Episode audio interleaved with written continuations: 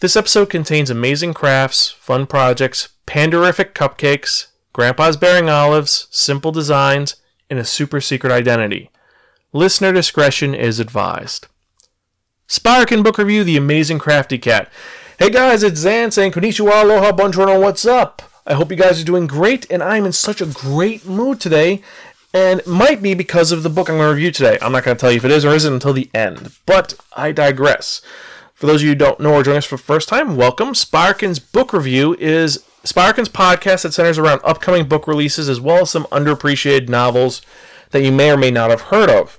Now, this isn't as released as often as our manga review, movie review, or game review, or con review because, well, it hasn't really been too much of a thing. I tried to experiment with it a couple years ago. A lot of people were not into it, so I kind of gave it up. But I'm bringing it back because I'm in the mood for it, and I love books, and I want to share my love of books with other people as well. So, with that out of the way, remember you can check out any of our earlier episodes at www.sparkin.com. You can email us at sparkin at gmail.com. I'm at zansparkin.com. We're on Facebook, Twitter, Instagram, MySpace, and all those other lovely websites. And before I forget, more importantly than that, something pretty awesome and pretty great is that, well, I hope you're having a great day. And so let's get started, shall we? So, this book that we're talking about, this amazing book, this wonderful book, this little book, is was written by Charise Mericle Harper in 2017. It's released by First Second Publishing, and it is the first of a trilogy. Supposedly, I might get the second volume. I actually am kind of excited to get the second volume after reading this. And surprisingly, it was inked on a Cintiq in Photoshop with a digital nub. They actually write this down in the book, and I love that First Second does that. They write what the fonts and everything is, so you can research it. And what is this book I'm talking about? I'm talking about The Amazing Crafty Cat. And what is The Amazing Crafty Cat about? Well, it's about Crafty Cat, who is the alter ego of a young girl named Birdie. And Birdie is a normal girl that she's kind of picked on by this one girl, Anya, in her class, and she does have some unluckiness, but when she needs to make someone smile again, if she needs to save the day, she becomes the amazing crafty cat. After a quick transformation, Birdie is ready. She's not afraid of sticky paws or paper cuts. She's not afraid of anything, not even Anya the school bully. She crafts and she makes things amazing. And the first volume, this one, The Amazing Crafty Cat, is about Crafty Cat or Birdie's birthday and she's got it all set ready to go. She woke up early as Crafty Cat and she crafted a bunch of fun things. A bunch of cupcakes that everyone's going to love, and she's got the right clothes on and she looks amazing and things are going to be great. However, one small thing makes things get worse. She trips, falls, drops her cupcakes on the ground. What is she going to do? Who could save the day? Well, Crafty Cat, of course. And that's how this book works. It is a very short, fun little adventure.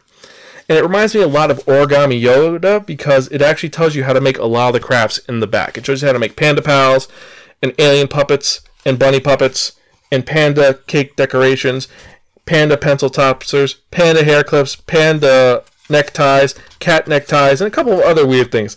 I'm starting to see that there's a little bit of a pattern here. Crafty Cat likes pandas in this book. Supposedly she likes other books and other ones, but it's pretty cool. Now, those of you who are wondering, does she actually turn into a superhero? No. It's Crafty Cat is Birdie's internal alter ego. She stays the same, but internally she feels different. She feels like she could save the day, and she thinks more creatively, and she's more relaxed, and she's more on top of things. And this is very inspiring because it shows that even if things go wrong, all it takes is a different outlook on things, and things will work out for you. And it's a fun book for little kids. I'd say this is definitely for like seven, eight year olds, and it's a fun experiment and a fun project. And you sympathize for Birdie because it is her birthday, and you want her to have a great birthday. Also, you really want to try one of those panderific cupcakes because I have to admit, I like cupcakes. They're tasty, and this makes you want to make a panderific cupcake. Maybe I will make it. There's also the funny thing is that she calls her grandpa to get her the panderific cupcake, and he ends up getting olives for her. So I'm like, wait a minute. You said you wanted cupcakes, and he brought olives. How the heck did that happen? I honestly don't know, but it's just bizarre and funny too. I have to admit, it is a weird, fun little book. And, well, it's something a little bit different. And it's drawn very simplistically. It's drawn like a little kid would draw it. It's drawn with either very simple sketches, like you just have no background at all and just the design, or it's going to be super elaborate design where it's like the colors are reverse and it's like you just have someone spray painted and they erased it and the eraser is Crafty Cat. Or there's scenes when you see Crafty Cat, looks like she's a sticker that was just stuck on the page. So it fits really well. And it is very similar to, like I said, Origami Yoda, where it has these instructions for easy to do it yourself projects. And it makes you want to do these projects because it's just so fun and whimsical. If you have a little person in your life that you want to make have a good day, or if you're a little person who wants to do something on a boring sunny day or boring rainy day, check this out. I think you'd really like it. It's a great gift for kids and I think it's really gonna be fun. I can't wait to show this to my nephew because I think he's gonna have a blast with it. He doesn't like art projects, but I think with the right spin, if we read this right, I think I can get him to want to work on some of these projects, especially the alien puppets. Make the alien puppets, and we can talk, and we can do things. Maybe give him ray guns or something. I don't know. We have to wait and see. But I guess that's it. I can't say anything else about this. I mean, just go check it out. It's worth investing your time, and it's definitely worth coming out. It's worth being picked up too. It should be good, and I can't wait for the sequel. I think it's going to have a lot of potential to be a great series. I really hope that this doesn't get lost along the way.